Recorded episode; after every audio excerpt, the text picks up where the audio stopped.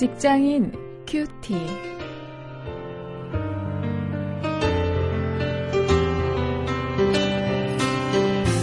안녕하십니까. 6월 23일 오늘 사도행전 10장 9절부터 23절 말씀을 가지고 비전을 주제로 새 시대의 문을 여는 크리스천 이런 제목으로 함께 말씀을 묵상하십니다.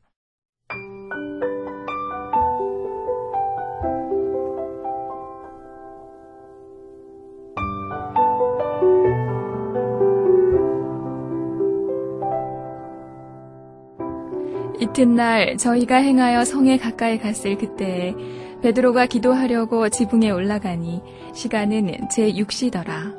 시장하여 먹고자 함에 사람이 준비할 때에 비몽사몽간에 하늘이 열리며 한 그릇이 내려오는 것을 보니 큰 보자기 같고 네 귀를 메어 땅에 들이웠더라.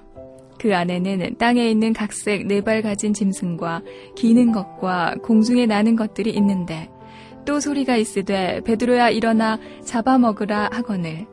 베드로가 가로되 주여 그럴 수 없나이다. 속되고 깨끗지 아니한 물건을 내가 언제든지 먹지 아니하였삼나이다 한데. 또 두 번째 소리 있으되 하나님께서 깨끗게 하신 것을 네가 속되다 하지 말라 하더라. 이런 일이 세 번 있은 후 그 그릇이 곧 하늘로 올리어 가니라. 베드로가 본 바 환상이 무슨 뜻인지 속으로 의심하더니 마침 고넬료에 보낸 사람들이 시몬의 집을 찾아 문 밖에 서서 불러 묻되 베드로라 하는 시몬이 여기 우거하느냐 하거늘.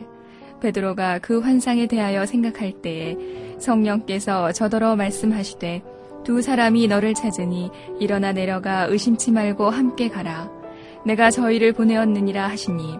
베드로가 내려가 그 사람들을 보고 가로되 내가 곧 너희의 찾는 사람이니 너희가 무슨 일로 왔느냐 저희가 대답하되 백부장 고넬료는 의인이요. 하나님을 경외하는 자라.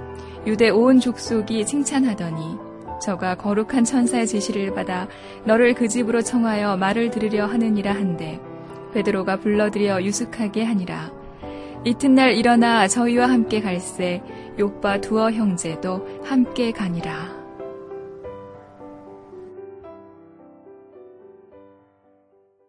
새 시대의 문을 여는 크리스천들은 어떤 사람들입니까?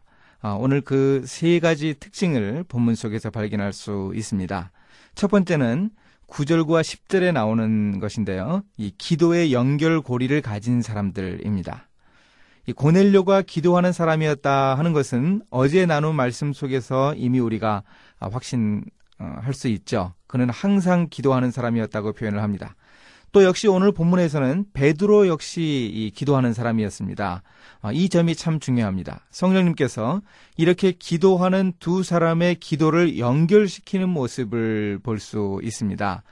고넬료의 기도 속에 나타나셔서 환상을 보여주신 그 성령님께서 이렇게 베드로의 기도 속에서도 환상을 보여주시는 것을 볼 수 있습니다. 특히 이 베드로는 피곤하고 시장한 시간에 사람들이 음식을 준비하는 그런 시간에도 기도했던 점을 우리가 기억해야 합니다. 그렇게 이 짬을 내어서 시간을 내어서 짧은 시간이라도 기도하는 이런 모습을 베드로가 보여주고 있습니다. 두 번째 새 시대의 문을 여는 크리스천들은 그 환상을, 이 비전을 공유하는 사람들이었습니다. 11절부터 16절인데요. 어, 고넬료가 환상을 보았습니다. 또 베드로도 중요한 환상을 보았습니다. 이 특히 베드로가 본 환상은 이방인들이 교회 공동체 안으로 들어오는 것이 하나님의 뜻이라는 그런 사실이었습니다. 이 비전을 베드로는 고넬료를 통해서 확인을 받습니다. 그래서 이제 복음 전파의 새로운 장을 열게 되었던 것이죠. 어, 새 시대의 문을 여는 크리스천들은 이렇게 환상을 비전을 공유하는 사람입니다.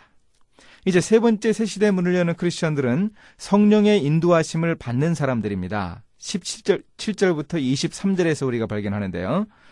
베드로가 자기가 본 환상을 이해하지 못했습니다. 그때 성령님이 고넬료가 보낸 사람들, 어제 우리가 본 대로 그 믿음 있는 그 종졸들, 그 사람들을 인도하셨습니다. 이 마침 고넬료가 보낸 사람이 왔다. 이렇게 이 성경이 기록을 하는데요.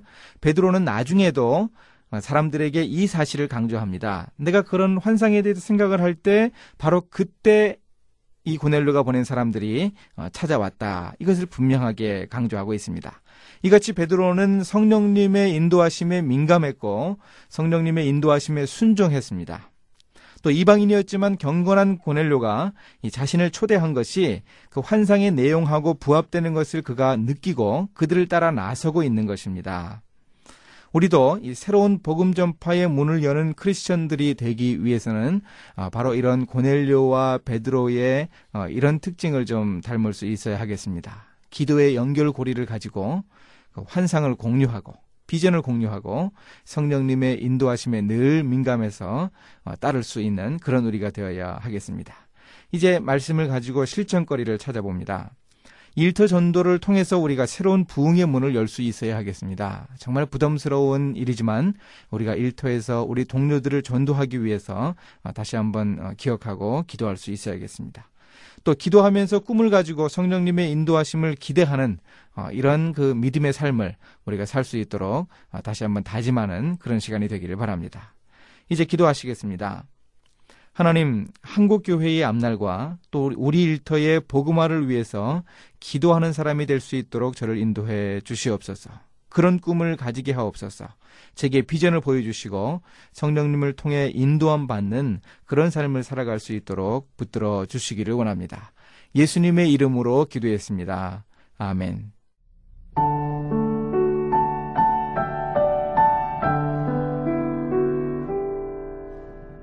떠나고 싶지 않은 교회 매력 포인트 24의 저자 이상화 목사는 예수님은 좋은데 교회는 싫다는 사람이 많아지고 있다고 말합니다.